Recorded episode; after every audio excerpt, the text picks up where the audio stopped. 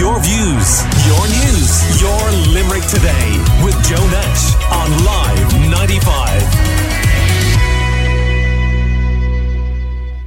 With European, local, and directly elected Limerick mayoral elections on the way during 2024, broadcaster and political analyst Ivan Yates has launched his new podcast, Path to Power, with Matt Cooper, aiming, they say, to cut through the spin of Irish politics ahead of an impending election. And Ivan is with me now to tell us a bit more. Good morning to you. Good morning, Joe. Happy New Year to you. And to you. So, first of all, we want to get down to brass tacks in Limerick. We are going to have an election for a directly elected mayor.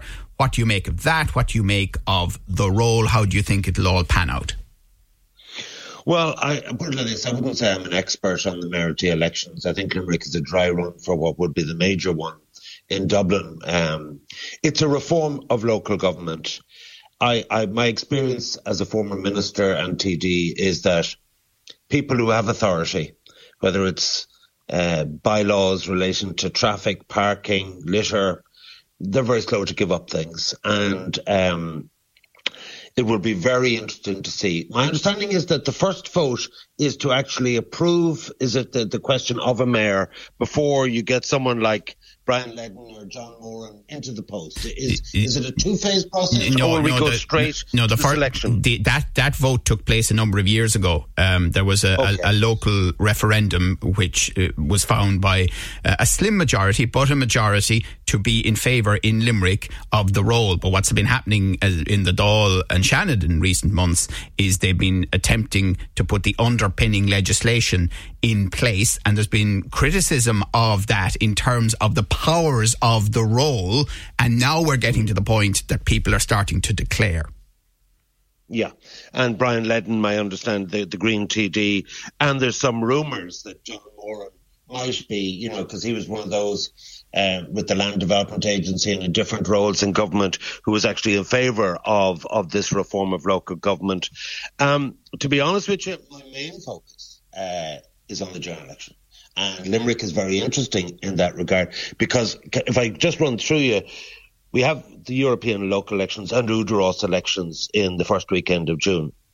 But I think the thing that's most occupying Leo Varadkar in relation to planning the election is this.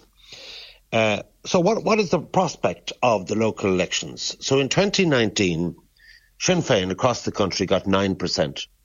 They lost 81 seats, ended up with 78 seats.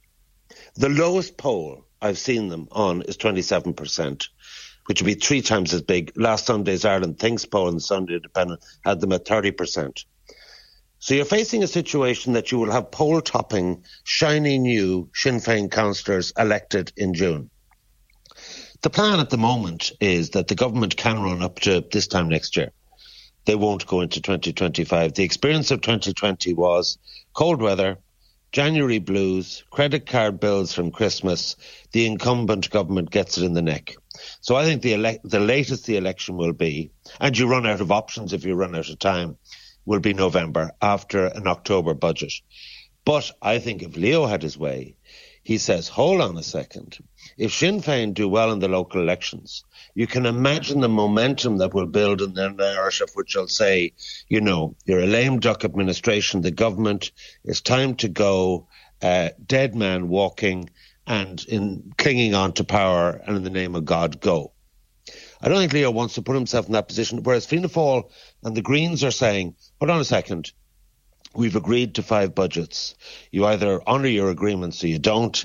And do you want transfers and do you want to do it again? So I think that's where the, the, the conflict is.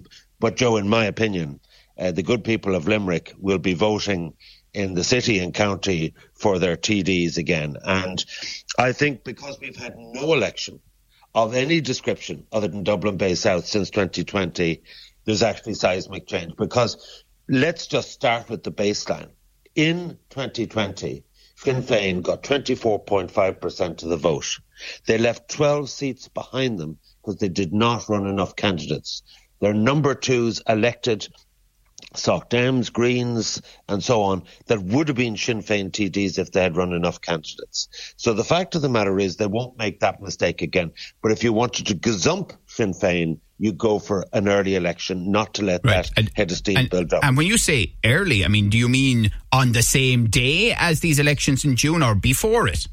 Yeah, I, I do mean on the same day, but I've heard March even mooted. Uh, but but the fact of the matter is, you could make so many arguments in favour of the common sense of doing it. You see, you can't run for both elections. So a, a new shiny penny emerging for for for, for independence or for uh, uh, Sinn Féin, who's actually on the council, would have a choice: would they run for the Dáil or would they run for the council, or a prospective councillor? So it would actually cause Sinn Féin a huge headache. Um, so that that that's that's the first but, but, thing. The second thing is that this is not a flash in the pan. Uh, the strength of Sinn Féin, and I, I, want to explain why I think it's it's it's here to stay uh, for the next general election. Uh, those ESRI have done a lot of work on those aged between 33 and 45. And in the 70s, 80s, 90s, and 90s, in every decade, the proportion of that age group that had their first foot of, on the rung of the property ladder was 90%. That's gone down to 60%. And the problem of people paying high rents, not being able to get a home of their own, faces them with the prospect that they'll never own a home of their own. And that they will be facing a situation in retirement. They'll still have to pay market rents as opposed to owning their own home. But coupled with the fact that there is no defined benefit pensions anymore, 50% of your salary outside the public sector, it's all defined contribution. These smart young people see themselves being screwed over by the boomer generation and they're going to vote differently to their parent okay. party. So, so, and, and, so that is a seismic change right. in Irish politics. We're talking to Ivan Yates and he has his new podcast series with Matt Cooper, Path to Power. So if we assume that you are correct and that Sinn Féin do very well at the next election, regardless of when it is, does that guarantee them a place in government, but will it only be in coalition with somebody? So, if the election was held today, uh, based on the poll, remember the next Dáil is bigger. Instead of 160 seats, 174. So the majority figure is 88. I reckon Sinn Féin is somewhere between 58 and 72 seats. For good measure, I would call Fianna Fáil 35, Fine Gael 25, because they're decimated by retirements. Uh, some 25 seats, seats for Fine Gael. That's what you're predicting. Yeah, they had 76 seats in 2011. They currently have uh, 35 seats. But if I were to go through the list of retirements, from Kerry to yeah. Donegal to Richard Bruton to Charlie Flanagan to David Stanton, I could go on and on and on.